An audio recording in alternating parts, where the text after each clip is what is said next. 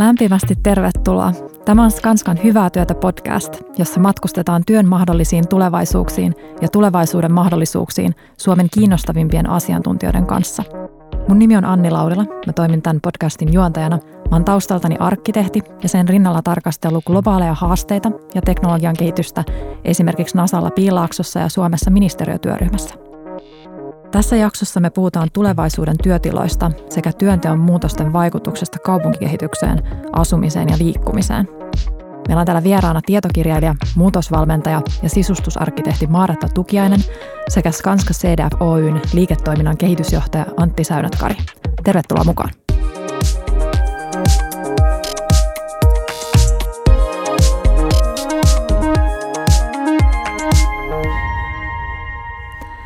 No niin, eli viime jaksossa tosiaan me käsiteltiin tulevaisuuden työtä, että mitä työtä me tehdään tulevaisuudessa ja miten. Ja tässä jaksossa sitten pureudutaan siihen fyysiseen ympäristöön, että mitä muutoksia on tapahtunut ja toisaalta mitä voi tapahtua sitten pitkällä aikavälillä ja miten se voi sitten vaikuttaa laajemmassakin skaalassa. Ja meillä on tosiaan täällä ihan mahtavat vieraat.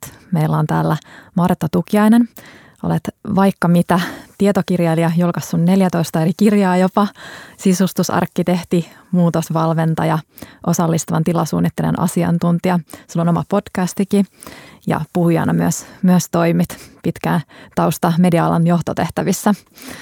Tervetuloa. Kiitos. Ihanaa, että saan olla täällä teidän kanssa tästä tärkeästä aiheesta puhumassa. Kiitos paljon, kun tulit mukaan.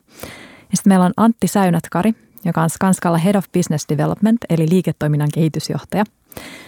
Ja hänellä on 11 vuoden kokemus kiinteistökehityksestä, koko sen arvoketjusta, maanhankinnasta, rakennuttamiseen.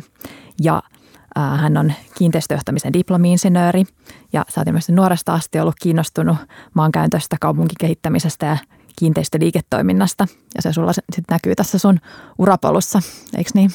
Juuri näin ja tosiaan tosi mielenkiintoinen aihe ja tosiaan uskalla täällä puhumassa. Mahtava saada teidät mukaan ja molemmilla vähän omanlainen näkökulma ja kuulen tosi mielelläni tästä. Eli tosiaan lähdetään siitä pienemmästä mittakaavasta, eli siitä yksilöstä ja sitten siitä työtilasta. Ensinnäkin meillähän on ollut ihan valtavia muutoksia tässä nyt lyhyellä aikavälillä ja Esimerkiksi etätyön mahdollisuus on ollut jo vuosia tässä, mutta sitten tämä pandemia on nyt sitten kiihdyttänyt sitä kehitystä. Ja mä ainakin itse koen, että tämä on ollut tämmöinen mielenkiintoinen niin kuin kokeilu tällaiselle uudelle työtavalle. Ja nyt kun tämä pandemia alkaa vähän tästä sitten hiipua, niin me voidaan tavallaan ottaa ne hyvät puolet siitä uudesta työelämästä ja sitten jättää pois ne, mitä me ei nähty sitten niin, niin hyvinä.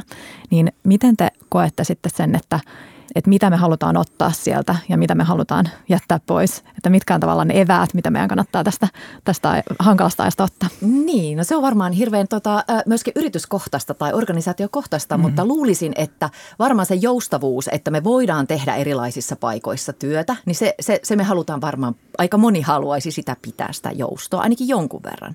Ja sitten toisaalta se, mitä meillä ei ole ollut, eli mitä me ollaan kaivattu, ne kohtaamiset, se face to face, se, että me ollaan niin kuin oikeasti myös kehollisesti niissä paikoissa läsnä, koska siellä vaihtuu myös paljon informaatiota niin kuin ke- kehollisesti, eleitä, ilmeitä ja muuta ja, ja, ja uskon, että, että se on semmoinen, mitä taas sitten halutaan lisää, kun se ei ole ollut nyt mahdollista. Näin niin kuin nopeasti sanoisin näin. No just näin ja tota, varmasti myöskin se, että kyllä teknologia on ottanut valtavia harppauksia nyt tässä. Eli nyt on ainakin osoitettu se, että tämä onnistuu teknisesti tehdä myöskin näin etänä. Ja, tota, mutta ihan samaa mieltä tuosta, että kyllä niin kuin myöskin se, että kuinka paljon on kaivannut niitä ihmiskohtaamisia ja sitä läsnäoloa ja yhdessä tekemistä, niin varmasti niin kuin se, se tulee kyllä korostumaan jatkossa.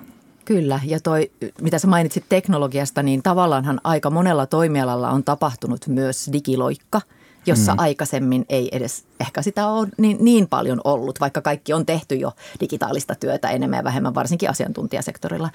Niin siinä on tapahtunut myös ehkä jonkinlaisia paradigman vaihdoksia tietyillä toimialoilla. Että voikin olla, että no miksi me tekisi taas niin kuin jonkinlaista vaikkapa webinaaria tästä aiheesta sen sijaan, että järjestämme ison messukeskustapahtuman. Eli täällä tulee enemmän vaihtoehtoja asioiden mm. organisointiin. Joo. Miten te koette sitten, että miten tätä kannattaa tätä prosessia tehdä myös niin kuin mahdollisimman just käyttäjälähtöisesti, eli että otetaan niin kuin huomioon se, se tietty työympäristö ja tietty yksilö toisaalta ja organisaatio, että miten yritykset voi huomioida niin kuin mahdollisimman hyvin just sitä tiettyä tilannetta, mikä heillä on? Niin, no mä uskon, että osallistava suunnittelu toimitila kehittämisessä on niin kuin, se on ollut jo pitkään niin kuin semmoinen nouseva trendi, niin se varmaan tulee nyt tietyllä tavalla tekemään tasohyppäyksen niin sanotusti nextille levelille, koska, koska ne tarpeet on monimu, monimuotoistunut ja moninaistunut. Ja sitten toisaalta myös ihmisten itsetuntemus on kehittynyt, kehittynyt ja, ja niin ehkä vaatimuksetkin, että hei mä haluan näitä joustoja ja mitä ne on sitten, Ää, niin se, se onkin tosi kiinnostavaa, että varmaan pitää ihan paikallisesti sopia siis työ, työ, työnantaja lähtöisesti. Ja sitten veikkaisin, että tiimien merkitys tulee korostumaan, että tiimit saa enemmän autonomiaa – kun ehkä se koko organisaation tasolla se, ne toimenkuvat voi olla niin erilaisia, että siellä ei ehkä pädekään samat säännöt, mutta eri tyyppistä työtä tekevät tiimit voi sitten keskenään sopia asioista. Joo, ja selvästi niin kuin ainakin tuossa tota, meillä, kun ollaan toimistoja vuokrattu, niin aikaisemmin ennen pandemiaa näkyy jo selvästi se, että oli vähän kain tyyppisiä firmoja. Eli joillekin kelpasi ihan hyvin tuota, pelkkä avotila, mutta mm. oli myöskin niin kuin valtaosa meillä jo silloin sellaisia, jotka mietti oikeasti käyttäjälähtöisesti sitä, että minkälaista tilaa me tarvitaan. Ja sitten puhuttiin paljon monitilatoimistosta tietysti, eli olisi Kyllä. jokaisen työtehtävään ne sopivat, sopivat tilat. Ja mä luulen, että tämä on nyt vaikuttanut siihen, että se näin valveutuneesti ajattelevien firmojen määrä on kasvanut Eli Kyllä. halutaan lähteä sieltä, niin kuin mitä, mitä työtä me tehdään ja mitä meidän niin kuin työntekijät haluaa ja tarvitsee, että ne olisi tuottavia. Se varmasti se määrä lisääntyy. Mä Ky- uskon ainakin näin. Ky- kyllä uskon, uskon tosi voimakkaasti tohon ja, ja myöskin niin kuin ikään kuin siihen, että se monitilatoimisto, joka nyt on ollut ehkä viimeiset 10-15 vuotta semmoinen niin kuin vallitseva trendi edelläkävijäfirmoissa, niin se tulee niin kuin vielä seuraavalle tasolle nousemaan. Eli, mm-hmm. eli, eli uskon ehkä tämmöinen tiimiälykäs monitoimi, monitilatimisto olisi ehkä se next ja. level. Ja me Joo. puhutaan siitä just monitilatoimisto 2.0, että niin, meillä, meillä on just niin kuin työ aloitettu siihen, että mitä Joo. se oikeasti tarkoittaa. Kyllä varmaan vähemmän niitä työpistealueita tai niiden koko, mm. koko vähenee ja sitten enemmän näitä kohtaamisalueita ja luovan yhteiskehittelyn ö, tiloja, semmoisia rennompia, monimuotoisia tiloja ja ja sitten niitä kolmansia paikkoja, eli tosi monissa organisaatioissa, jos itse on ollut tekemässä tämmöistä työympäristökehittämistä, kehittämistä, niin siellä on ollut niin, että, että sen pääkonttorin niin kuin ohelle on tullut joku muu, vaikka pieni hubi tai vuokratila, mahdollisuus jostain ihan keskustasta. Että jos se pääkonttori onkin jossain vähän kauempana, niin sitten on se semmoinen tietty niin kuin, lippulaivapaikka tai, tai joustava paikka siellä ihan ytimessä, missä asiakkaat on lähellä. Ja tämmöinen niin kuin yhdistelmä ö, toimiminen ja sitten ne kolmannet paikat ja etäkonttorit omissa kodeissa ja, ja näin, niin tällaisesta, tällaisesta paletista puhutaan. Joo. Tuleeko teillä mieleen jotain ajatuksia niin kuin tavallaan laatikon ulkopuolelta, että miten voisi järjestää sen työn ympäristö jotenkin ihan uudella tavalla sen takia, että tehdään etänä. Siis vaikka se, että, että menee ainakin mökille vaikka yhdessä niin kuin ideoimaan, niin kuin jos haluaa olla tosi, tosi luovana, niin onko teillä jotain mielessä tai, tai esimerkkejä jostain oikeasta elämästä, että mitä firmat on tehnyt? Joo, tulee paljonkin mieleen, että siis olen tehnyt ennen pandemiakin tuota, että vaikka kirjaa menty yhdessä kirjoittamaan vähäksi aikaa jonnekin mökille. Ja nythän siis kakkospaikoista, siis mökeiltä työskentely, sehän on räjähtänyt tämän pandemian aikana, koska siihen on ihan yksinkertainen syy. Ei ole ollut tarpeeksi tilaa perheissä, vaikkapa kaupunkiasunnossa, jos kaikki tekee etätyötä hmm. ja etäopiskelua. Se on ollut niin kuin ihan niin kuin pakon sanelema juttu, että niitä uusia paikkoja on pitänyt löytää. Mä itse ajattelen, että siis se, että kivijalkoihin on alkanut tulee esimerkiksi niin kuin, äh, kerrostalojen, kerrostalojen kivitaloihin on alkanut tulla tällaisia omille asukkaille suunnattuja coworking-työskentelytiloja, koska sieltä taas on lähtenyt ehkä liiketoiminnot pois. Kivijalkamyymälät on kuollut. Tämä on tosi kiinnostava kehitys. Mä itse että melkein missä tahansa tilassa voidaan tehdä tämmöinen muutos jonkinlaiseen palveluistamiseen ja, ja työ, työympäristöön, jos tämmöinen sitten bisnesmalli löydetään. Että se on varmaankin se, että sitä ei aina ole. No se on just tämä, että coworking oli tota, kova juttu, oli isoja toimijoita mm-hmm. ja nyt vaikka WeWork, niin tiedetään, mm-hmm. tiedetään mitä sille, sille kävi. Et tota, se on sinne sääli, koska nyt niin kysyntä nimenomaan sellaisille tiloille olisi korkeampi kuin varmaan koskaan. Mutta tota, välttämättä niitä uskottavia toimijoita ei ole niin kuin ihan, ihan valtavasti, että saisi sen bisnesmallin toimimaan, mutta nimenomaan se, että ehkä jopa just asuintaloissa, hmm. muuten on se hubityylisiä juttuja, mutta myöskin, että voiko toimistossa olla vaikka yksi kerros coworkingia, Kyllä. joka on sitten kaikkien firmojen käytettävissä yhteisöllinen tila. Kyllä. Että tuleeko se osaksi sitä niin kuin kaikkien tulevaisuuden toimistojen konseptia, että on tämmöinen yhteistila. Uskon, että varmasti ja sitten se palveluistaminen muutenkin, että mitä muuta siinä lähellä on. Eli siis ö, esimerkkinä vaikkapa Valo tuossa Mannerheimin tiellä, että siellä on myös hotelli ja mm. ravintola. Ja sitten täm, tulevaisuuden työntekijöillä niin kuin vaatimustaso näitä palveluita kohtaan on aika kova että rekrytointi niin kuin mielessä ja työnantaja-imagon kehittämismielessä kannattaa aika paljonkin satsata siihen, mikä se on se sitten se fyysinen paikka, mitä kaikkea sieltä saa palveluita, että onko siellä koirien päivähoitola esimerkiksi. Luulen, että sillä on tulevaisuudessa kysyntää, koska niin monet asuu yksin ja niillä on eläin lemmikkinä ja sitten jos niillä on pitkät työpäivät, niin niillä on ongelma. Nimenomaan ja sitten vaikka nyt esimerkiksi, että kotona on helppo pestä pyykkiä, niin tuleeko sitten toimistoillekin pyykkipalveluihin, niin Varmasti että mitä, mitä kaikki uusia palveluita tulee. Niin tota, ja illaksi dinneripaketit niin kuin no, suoraan, niin, että otat vaan grab and go. Mm. Näette sitten, että täällä on jotain muitakin sellaisia toisenlaisia vaikutuksia kuin pelkkä etätyö, myös se, että huomioidaan paremmin vaikka tartuntataudit nyt, kun on ollut pandemia, että, että sinänsä meillä on tullut hirveästi tutkimustietoa mm. siitä kanssa, että miten niitä voi paremmin sit huomioida työympäristössä ja siinä fyysisessä ympäristössä, niin tuleeko teillä mieleen jotain hmm. näkökulmia siihen? No varmaan säädeltävyys ylipäätään niin kuin lisääntyy. Että kyllähän niin kuin Googlella esimerkiksi tehtiin kiinnostavaa kehitystä heti tässä pandemian aikana, että, että ulkotiloihin tehtiin tämmöisiä kokoustiloja – ja, ja tuli erilaisia telttavirityksiä ja, ja leirinuotio-tyyppistä ratkaisua. Ja että tavallaan niin kuin varmasti innovatiivisuus ehkä toivottavasti lisääntyy näissä erilaisissa ratkaisuissa, että ei olisi niin tylsää. Että semmoinen perinteinen neukkari, niin se on kyllä aikamoinen kuolema. Mm. Kuka sinne haluaa? Jep, ja just teknisesti niin luulen, että tässä just uusilla toimitiloilla on se etulyöntiasema miettiä vain ilmanvaihtoa ja näin. Kyllä. Eli tällaiset asiat on sitten helpompi huomioida. Siihen on varmasti satoja ratkaisuja, miten, tota, miten sitä voidaan sitten – parantaa ja hallita niitä viruksen leviämistä ja kaikkea tällaista, niin siellä löytyy kyllä teknisiä ratkaisuja sitten. Niin, niin yksi oli tämmöinen äh, Googlella, että tulee tämmöinen äh, niin kuin oma kuplapodi siihen ympärille ilmaantuu niin kuin tämmöinen siis oikeasti kupla, yksityisyyskupla, joka, joka niin kuin suojaa sinua, sinua tartunnoilta ja sitten ehkä ääniltä ja keskittymisrauhaa takaa. Ja, että robotti tulee ja viuhkaisee sulle semmoisen siihen ympärille, kun tarvii. Joo, tosi mielenkiintoista. Kokeillaanko katsoa sitten vähän pidemmälle vielä, että ei katsota vaan niin tätä, että mitä teknologiaa meillä myös nyt on, vaan mietitään vähän, että mitä, mitä siellä muutaman vuoden päästäkin voisi olla, että etenkin hän rakennetussa ympäristössä on tosi tärkeää miettiä sitä pitkää näkökulmaa, että kun rakennetaan rakennus, niin sen pitäisi sitten säilyä relevantteina sitten kymmeniäkin vuosia eteenpäin, että se olisi niin kuin muunnettavissa sitten erilaisiin tarpeisiin, mitä me ei välttämättä vielä edes tiedetä.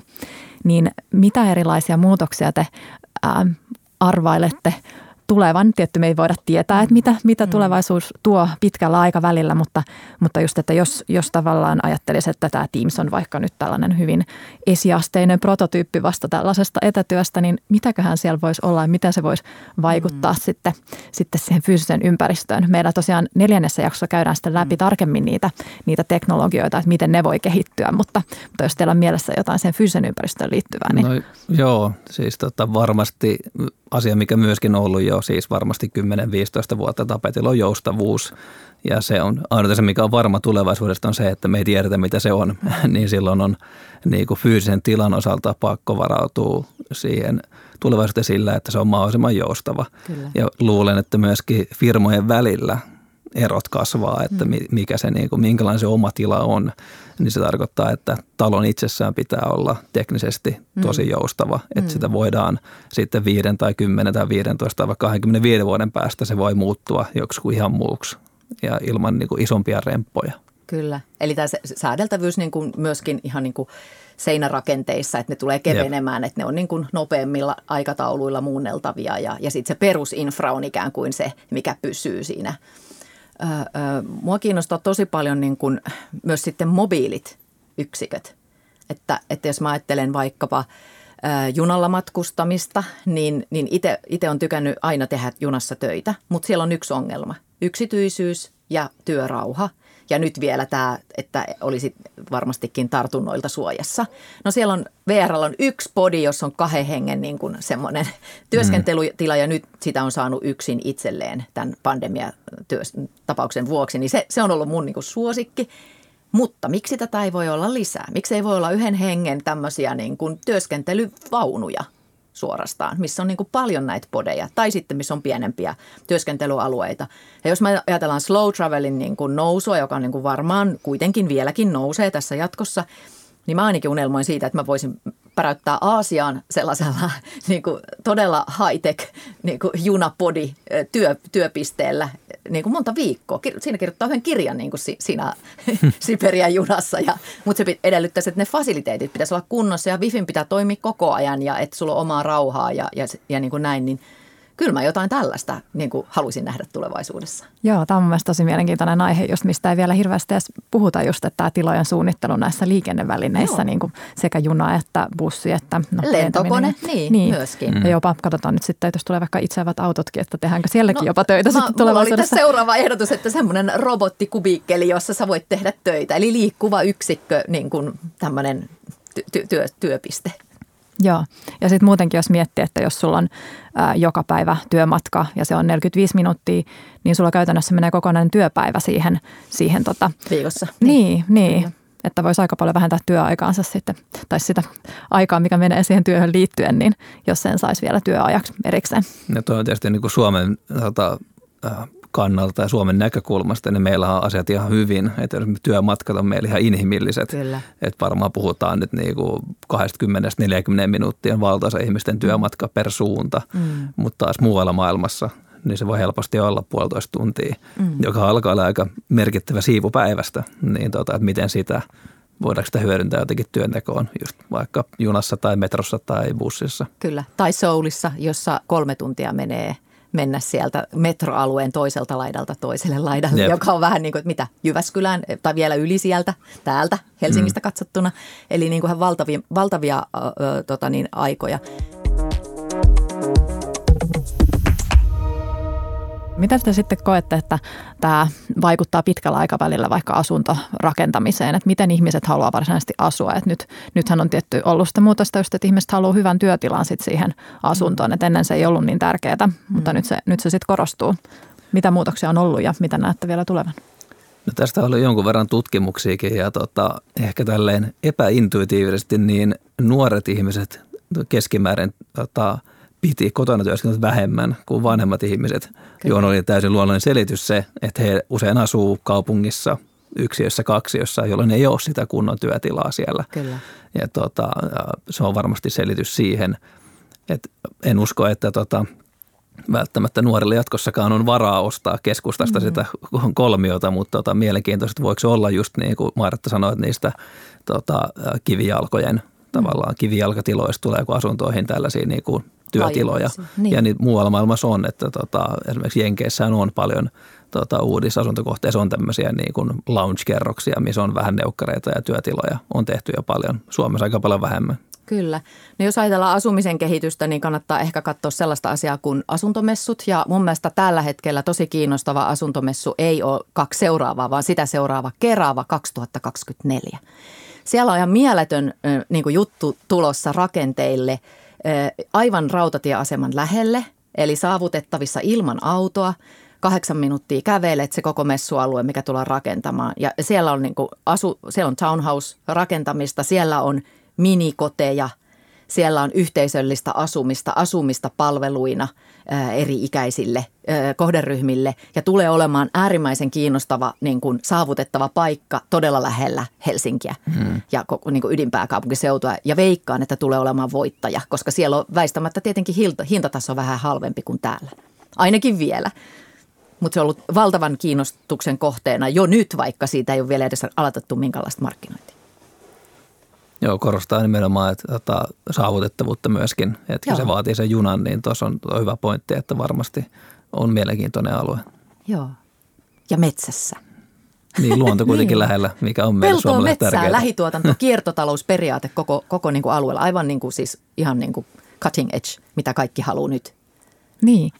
Mitä te sitten ajattelette siitä, että ähm, nythän tosiaan kun on, on voinut tehdä muuallakin töitä, niin monihan on tehnyt siis Suomessa, mutta se on osittain sen liittynyt myös siihen, että, että pandemian aikaan nämä rajat oli, mm, oli kiinni. kiinni. Että nyt kun voikin tehdä muualla maailmassa töitä, niin kuinka paljon suomalaiset teidän mielestä tulee, tulee niin kuin menee muualle tekemään töitä ja mitä siinä kannattaa niin kuin huomioida teidän mielestä? Mm. Tulee, ne, jotka voi, niin ne tulee liikkumaan enemmän, että se on varmasti näin. Että en mä näe siihen mitään estettä, sitä on tapahtunut jo ennen ja se tulee jatkumaan mitä sinne pitää ottaa huomioon? No varmaan nyt sitten työnantajan linjaukset, että voiko niin kuin, minkälainen on niin kuin yrityksen politiikka, että kuinka paljon siellä sallitaan sitä joustoa. Ja sitten tietysti semmoiset, jotka on itsensä työllistäjiä, niin niillähän ei ole mitään rajoitusta. Nehän voi tehdä miten haluavat sen. Että, ja mä uskon jotenkin ehkä semmoisen niin kuin rytmityksen, että paljon puhuttu siitä, että tehdään osa-aikaa töitä tosi hulluna ja sitten mennään jonnekin ja ollaan ehkä vähän niin kuin lomamoodissa tai osittain tehdään töitä. Että tapahtuu niin kuin vuoden syklissä semmoista niin kuin – ajan uudelleen järjestelyä ja voi se tapahtua myös niin kuin, että työpäivä sinänsä hajoaa. Et varsinkin jos tehdään er, etätyötä niin kuin toiselta aikavyöhykkeeltä, niin, niin se, sun työpäivä voi hajota erityyppiseen rakenteeseen. Että sitten sulla onkin päiväunet, koska sä oot joutunut sun yöllä tekemään töitä ja, ja sitten toisaalta sä lähdet joogaan tai mitä sä teetkään, niin kuin juokset sä lenkkiä välissä ja, ja sitten ja myös kun meidän työsuhteethan tulee olemaan varmaan moninaisempia, että yhtä aikaa on useanlaisia työsuhteita. Sulla on joku oma projekti, joku kevytyrittäjyysjuttu ja sitten sä oot ehkä kaksi päivää viikossa jossain niin kuin organisaatiossa töissä ja sitten sä voit tehdä vielä jotain vapaaehtoistyyppistä intohimojuttua. Tämä on niin kuin iso niin kuin haaste työnantajille, että miten tämmöinen moninaisuus sallitaan. Mä ainakin tiedän tosi paljon ihmisiä, jotka tekee tällä tällä hetkellä. Jep, että siinä varmasti tulee jonkinlainen kahtiajako, että, että niin pienet firmat ja freelancerit ja itse työllistävät, niin varmasti joustavuus ja tavallaan se tota, monipaikkaisuus, muualta työnteko tota, kasvaa. Ja sitten taas isommilla yrityksillä just tämä, että pitää olla ehkä vähän jämäkämmät linjat siinä, että Joo. mitä saa ja meilläkin tota, sitä asiaa tutkittiin, niin havaittiin, että jopa EU-sisällä niin saattaa tulla vero, veroseuraamuksia. Että katsotaan, Joo. että miten tähän nyt sitten valtiot ja EU reagoi että saadaanko tähän joku joustavampi malli vaikka verotuksen suhteen. No pitäisi saada. Niin, mä uskon, että tämä on, tämä on sen verran radikaali muutos ollut, että sielläkin ainakin arvioidaan Joo. tilannetta uudestaan. Tosi kiinnostavaa. Joo, on kyllä mielenkiintoinen aihe. Mutta tota, miten te koette, että niin kuin erityyppiset tilanteet kannattaa niin kuin huomioida, että tämähän tosiaan ihmiset asuu tosi eri tavoilla, elää tosi erilaista elämää, että toisilla on lapsia ja toisilla ei ja voi olla vaikka vuoroviikko-vanhempia, että miten niitä voi niin kuin huomioida mahdollisimman hyvin siinä niin kuin työtilojen suunnittelussa? Tuo onkin iso kysymys. Se on oikeastaan niin kuin lifestyle-kysymyskin yksinkertaisin keino on niin kuin ottaa ne ihmiset, joilla on tällaisia tilanteita mukaan siihen suunnitteluun ja niin kuin sopimiseen, koska heillä on se tieto, mikä heitä parhaiten palvelisi. Ei, ei meillä suunnittelijoilla tai kiinteistöalan toimijoilla, että, että kyllä mä niin kuin näin, näin sen kokisin. Osallistava suunnittelu. Mm. Ja sitten just hyvä kysymys on myöskin se, että kuinka paljon niistä palveluista pitää tuottaa siinä, just siinä tämän yrityksen toimistotalossa – kuinka paljon voi olla siinä naapurissa. Riittääkö että naapurissa on päiväkoti, Aivan. vaikka että lapset voi tiputtaa siihen Niinpä. ja kaikki on helppoa, joka mun mielestä johtaa siihen, että jos mietitään sitä, että mitkä alueet menestyy tai mm. miten alueet kehittyy mm. tulevaisuudessa, niin mä luulen, että semmoista ihan puhtaat tota, toimistohubit, missä ei ole mitään muuta kuin toimistoja, niin ne saattaa olla siellä niin kuin häviävällä puolella tässä kehityksessä – että pikemminkin se, että on niin kuin mielenkiintoinen kutsuva ympäristö, missä on ne palvelut, ei välttämättä samassa talossa, mm. mutta ympäristössä, niin se on just helpottaa ihmisten arkea. Kyllä.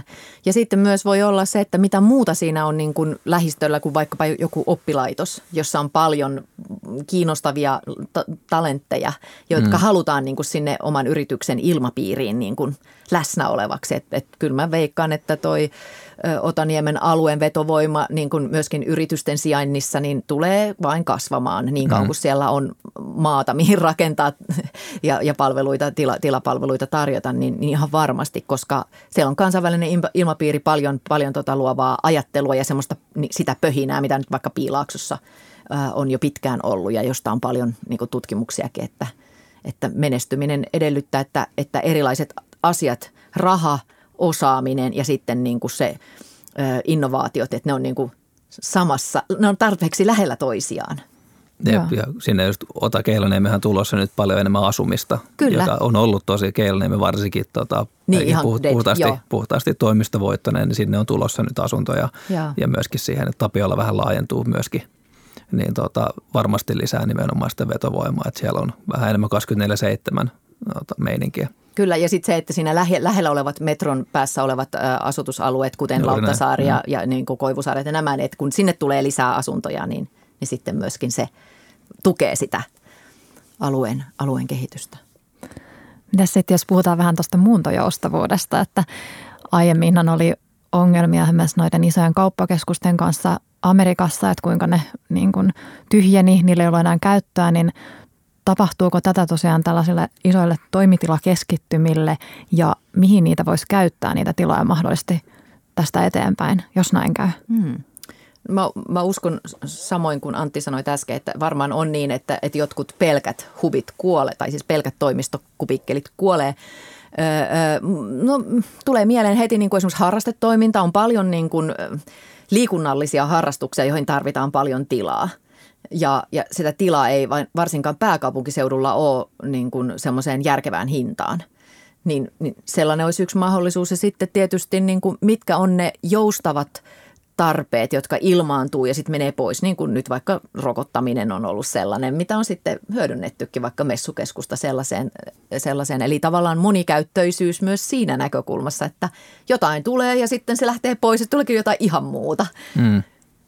Joo, ja siis tota, yksi simppeli esimerkki, että Helsingin kaupunki on käyttänyt jonkinlaisena mittarina, että kerroskorkeuden pitäisi lattiassa lattia olla neljä metriä, niin silloin se on niin kuin Monikäyttöistä. monikäyttöistä tavallaan, että kun sitten se voi olla 30 vuoden päästä, siihen pystytään tekemään. Jos toimistossa on nyt neljä metriä, niin se on ihan kiva korkeus toimistoon, mutta sen pystyy sitten myöhemmin muuttaa vaikka asunnoiksi tai hotelliksi tai ihan joskus muuksi. Niin se, on tavallaan, se on jonkinlainen mittari siihen, että se talon rakenne ei ainakaan rajoita sitä, mitä talon sisällä tapahtuu. Todella tärkeää, ehdottomasti juuri näin. Ja sitten myös se, että voiko siellä olla liikkumista, ja, ja, Mm. mm. ja kuinka, koska siinäkin tarvitaan sitä korkeutta. Jep. Ehkä, ehkä jopa enemmän vielä kuin asumisessa. Joo. Joo, toi on tosi mielenkiintoinen pointti just siinäkin mielessä, että jos mehän ollaan vaikka sata vuotta sitten rakennettu jotain museoita ja nyt niihin sitten ahdataan oikein tosi paljon kaikkea tekniikkaa, mitä aikaisemmin ollut. Et mun mielestä on kiinnostavaa miettiä, että mitä kaikkea vielä ahdetaan näihin rakennuksen sisälle, joka voisi viedä tilaa sieltä, että mitä niin kuin kannattaa huomioida, huomioida siinä tilassa sitten jo nyt, mitä voisi vois tulla sinne. No varmaan tärkeintä, että siellä on sitä tilaa, tavallaan niin kuin kuutioita, johon voi sitten laittaa, koska ei tiedetä, miten vaikka talotekniikka kehittyy tulevaisuudessa, niin tavallaan, että siellä on sitä ilmaa tehdä jotain, niin tota, se on varmaan se tärkeys niin kuin rakenteellisesti ratkaista se asia, että sitten kaikki muu voi vaihtua, mutta betoni ja teräs pysyy. Kyllä. Nyt mulle tuli, niin kuin, että miten voisi olla tämmöisiä pop-up-tyyppisiä asuntoja tämmöisissä isoissa niin kuin hallityyppisissä. Et, et, esimerkiksi silloin, kun on joku katastrofitilanne, niin silloinhan nopeasti pystytetään parakkiasuntoja ja näin. Jos meillä on tämä niin kuin ongelma siitä, että meillä ei ole sitä affordable asu, asumismahdollisuuksia, niin voiko meillä olla erilaisia niin kuin kevyempiä ratkaisuja – kontti, kontti, kontti, konttiasuntoja tai minimajoja tai, tai, tai majatyyppisiä tai telttatyyppisiä ratkaisuja, jotain tällaista. Mun mielestä se olisi, se olisi aika kiinnostavaa tutkia. Joku haluaisi ihan, mä tiedän monta tyyppiä, jotka haluaisi asua teltassa. niin siinä olisi, että voisi, voisi olla kaupungissa ja teltassa. Mm, aika uniikki yhdistelmä. Ja, ku, ku, ja kuitenkin niin kuin, sitten 700 metriä metsään. Ja 100 metriä metrolle. ja 100 metriä metrolle. Hei, meillä on voittava konsepti. Saa varastaa.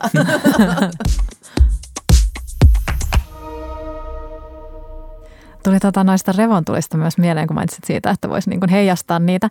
Et mun mielestä sekin on kiinnostava aihe, että, että miten niin kuin teknologia tulee sitten tiloihin ja miten se voi vaikuttaa tilojen suunnitteluun. Että tuleeko se tavallaan osaksi sitä, sitä tilaa sitten sellainen niin kuin teknologian kerrostuma, eli tavallaan niin kuin, siis visuaalisesti ja toiminnallisestikin, että, että onko se niin kuin interaktiivista ja onko se niin kuin, ihan, ihan niin kuin sellainenkin ajatus vaikka, että voi niin kuin muuttaa ää, seinän väriä tai, mm-hmm. tai muuten niin kuin ihan eri tavoilla, niin näettekö te, että tämä voisi vaikuttaa niin kuin tilojen suunnittelua, että miettiikö vaikka arkkitehdit niin kuin, ei vaan sitä fyysistä, vaan sitten myös sitä teknologiatasoa siinä. No ilman muuta ja mun mielestä se, että tila alkaa aistia sinun niin kuin vireystilasi ja alkaa sopeuttaa sitä tilaa siihen, että jos sä vaikka meinaat nukahtaa, niin yhtäkkiä automaattisesti jonkun sensorin avulla se lämpötila alkaa viilenemään, että sä vähän piristyt ja sitten tulee joku tietty väri ja valaistus muuttuu. Eli siis tämmöinen niin kuin sensodynaamisesti morfautuva ö, työympäristö, niin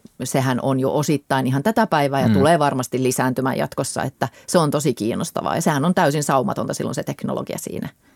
Kyllä, että on, niin kuin, on paljon teknisiä ratkaisuja jo ja toki meille niin kuin, kiinteistöalalla vuokranantajana pitkään mm. ollut keskustelua, että mitä meidän pitää tehdä, Joo. että tavallaan se talo on smart ready tai ihan Joo. mitä termi halutaan käyttää ja kuinka paljon sitä jää itse sen käyttäjän ja heidän konsultin tavallaan mietittäväksi. Ja kaikki muuhan nykyään on jo oikeastaan niin palveluistunut, jos se on, jos se on edes sana, niin tota, että miten tavallaan siitä saadaan semmoinen parempi palvelukokemus sit sille käyttäjälle, että on yhteistyökumppaneita, että hei, jos haluatte tällaisen valaisujärjestelmän, niin tässä on teille niin kuin, tavallaan jota, firma, joka sen pystyy järjestämään ja tavallaan sen niin kuin palvelun, että pystyy ainakin tuomaan pöydälle tällaisia niin kuin vaihtoehtoja, koska teknisesti melkein mikä vaan on nykyään jo mahdollista. Kyllä. No niin kiinnostavaa. Vielä vaan se teleportti puuttuu. Niinpä, joo. Ja hologrammit näistä joo, niin, joo, joo. Niitä odotella sitten siihen työpäivään, kun tehdään etätöitä. Että tuntee sen toisen olevan siellä samassa tilassa sitten Mut se on just se, päässä. Niin, se on to, tosi tärkeä asia, että miten me voidaan yhdistää se niin kuin, ä, digitaalinen tila ja sitten se fyysinen tila, koska todellisuudessa tulevaisuudessa varmaan ollaan tässä yhdistelmätilanteessa tosi usein. Mm. Että osa on läsnä, läsnä ja osa etäläsnä. Niin miten niitä kohdellaan tasaveroisesti ja missä sitten vaikka se yhteiskehittely siinä yhteistilassa, siinä, siinä niin kuin, mikä se teknisesti onkaan, niin miten se tapahtuu niin kuin käytännössä – Toi on tosi mielenkiintoinen ja itse olen sitä jonkun verran funtsinut ja nyt se toimii kohtuullisen hyvin ainakin meillä, koska meillä on nyt ollut suurin piirtein puolet ollut toimistolla ja puolet Joo. ollut kotona. Se on tasapainoinen tilanne, mutta mitä sitten, jos siellä on vain yksi ihminen etänä, Joo. niin miten tavallaan sen niin kuin saadaan, saadaan pidettyä kaikki siinä mukana, ettei Kyllä. se mene vaan siellä paikalla. Tai toisinpäin, jos yksi on, yksi on toimistolla Joo. yksin ja sitten muut on, muut on kotona, niin et se on varmaan tulevaisuuden kysymys, että miten nämä just ratkotaan. Se, että kaikki pystyy kuitenkin antaa panoksensa ja tuntee, että on, on mukana. Kyllä, ja tässä tullaankin siihen, että mä uskon, että tämä jouston ja etätyön lisääntyminen, hybridityö edellyttää edel- entistä enemmän fasilitointitaitoja – esihenkilöiltä ja projektien mm. vetäjiltä ja ehkä meiltä kaikilta. Että siis me jotenkin niin kuin kaikki vuorovaikutustaidot, niiden merkitys on mun mielestä korostunut tässä pandemian aikana, koska kun sä näet toisen ihmisen vaan postimerkin kokoisena kuvakkeena ja sä et ole ikinä nähnyt sitä fyysisesti, kun se on sun uusi työkaveri mm. ja, ja sitten se on useimmiten vielä ilman sitä kuvaa ja, ja sitten äänikin vähän pätkii, niin mikä on se sun inhimillinen kontakti siihen ihmiseen? Sehän Jep. on niin kuin minimaalinen – ja kuitenkin teidän pitäisi yhdessä luoda luottamus, vastavuoroinen niin kuin kehittely ja, ja niin kuin, että siellä on niin kuin valtava määrä tämmöistä hyvin inhimillistä asiaa, joka, joka tulee nousemaan ihan ennen, ennennäkemättömään merkitykseen sen takia, että meillä tekniikka lisääntyy. Jep. Ja sitten kun ollaan ihmisen erilaisia, että itse ainakin saan nimenomaan energiaa siitä, että ollaan tälleenkin esimerkiksi tässä livenä paikalla, niin tästä saa ihan eri tavalla energiaa. Ja joillekin ihmisistä taas on kuluttavaa Kyllä. se niin kuin sosiaalinen, ihan niin kuin fyysisesti läsnäolo. Niin tavalla, miten nämä kaikki sovitetaan yhteen, kun tarkoitus kuitenkin on, että ollaan tietenkin inklusiivisia ja kaikki, mm-hmm. kaikki niin kuin huomioidaan ja pääsee vaikuttamaan. Niin todella mielenkiintoisia kysymyksiä Kyllä. yrityskulttuuria ja johtamisen kannalta. Kyllä, ja se, että miten sitten se toimitilasuunnittelu ja kehittäminen niin kuin nivotaan tähän yhteen, koska siis tämän päivän ymmärryksen mukaan niin kuin työympäristö on kolmea asiaa, että se on se fyysinen ympäristö, sitten se on se digitaalinen ympäristö ja sitten se on se sosiaalinen ympäristö, mm. että miten me käytetään sitä tilaa.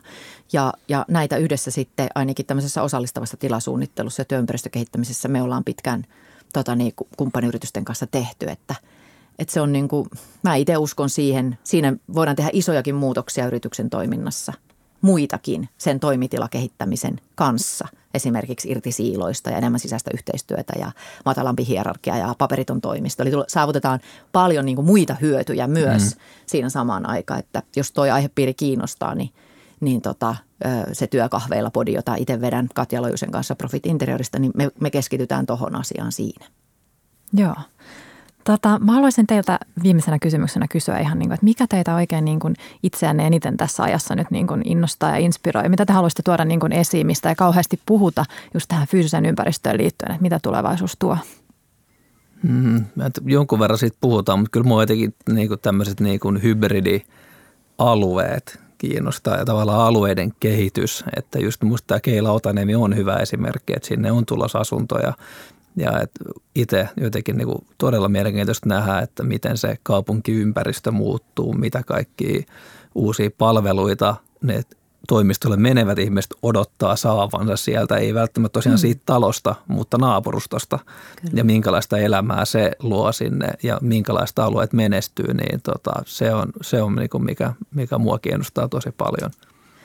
Mua kiinnostaa niin kuin yhteisöllisyyden seuraava vaihe, joka mahdollistaa myös sen oman rauhan ja tilan – ja sitten, että miten se liittyy tähän niin kuin aluekehitykseen. Mä oon jostain syystä ihan hirveän innoissani tästä kestävän kehityksen Kerava 2024, että, että se, se vaan jotenkin inspiroi se niin kuin kokonaissuunnitelma siinä niin paljon, että, että semmoinen saavutettavuus ja yhteisöllisyys yhdessä ja että mitä se tarkoittaa työnteon moninaisuuksien niin kuin näkökulmasta ja joustavuuden lisääntymisen näkökulmasta, niin – Mä uskon, että vaan taivas on rajana silloin, kun samanmieliset ihmiset kokoontuu pöydän ääreen ja niille tarjotaan niin kuin mahdollisuus vuorovaikutukseen ja luoda yhdessä jotakin uutta. Niin se on jotenkin semmoinen taika, joka aina tapahtuu. Että siihen mä uskon. Vau, ihanasti sanottu. Vitsit, meillä on ollut tosi mielenkiintoinen keskustelu tuli jo tässä, että hauska ajatella sitten, että jos voisi vaikka kaksi vuotta sitten tehnyt tämän haastattelun, niin me oltaisiin puhuttu varmaan ihan eri aiheesta. Ja sitten, miten sitten kaksi vuotta myöhemmin, että sinänsä kun mietitään kuitenkin asioita, jotka säilyy sitten tässä näin niin kuin että kun puhutaan fyysisestä ympäristöstä, niin se on mm. sellainen tila, joka säilyy siinä niin kuin pitkäänkin oikeasti sellaisena, niin että miten me oikeasti huomioidaan tätä niin kuin valtavaa muutosta, mikä tapahtuu, kun tässäkin on tapahtunut niin paljon tässä parinkin vuoden aikana. Nyt ollaan vielä kuitenkin, vaikka rajoituksia puretaan, niin ollaan täällä pandemian Kyllä. keskellä, että on aika aikaista tota, sanoa, sanoa mitään, että mitä voisi parin vuoden päästä olla. Mutta luulen, että tässä ehkä on nähtykin jonkinlaista ehkä pientä ylireagointia, että nyt mm. kaikki muuttuu mm. superradikaalisti ja sitten varmasti niin kuin vuoden kahden päästä niin ehkä tulee se tavallaan se vastareaktio sille, että huomataan, että tämä toimikin ennen pandemiaa ihan hyvin, niin jatketaan sen tekemistä näin, mm. mutta nämä muut osat muuttuu meidän vaikka toimitiloista ja, ja näin, että että ollaan vielä vähän aikaisessa vaiheessa, että kukaan ei oikein tiedä, että mihin se asettuu uusi normaalin tota, sen taso. Niin, ja mä ajattelen niin, että se muutos on tavallaan jo tapahtunut ja se on tapahtunut meidän päässä, koska me ollaan mm. pakotettuina jouduttu näkemään erilaiset vaihtoehdot mahdollisiksi, mitä me ei aikaisemmin nähty. Ja se on kiinnostavaa, koska sillä voi olla todella pitkä, pitkäkestoiset seuraukset, että me aletaankin yhtäkkiä nähdä erilaisia vaihtoehtoja mahdollisiksi ja vaatia niitä niin kuin, äh, palvelujen tarjoajilta. Se, mihin mä itse uskon, että mikä on tosi merkityksellistä, nythän siis sähköautojen niin kuin määrän, määrä on räjähtänyt Suomessa ja se tulee räjähtämään vielä lisää. Eli akkulatauspisteet eri puolilla Suomea, mitä niiden palveluiden ympärille voi tapahtua, veikkaan, että esimerkiksi vuokrattavia työtiloja.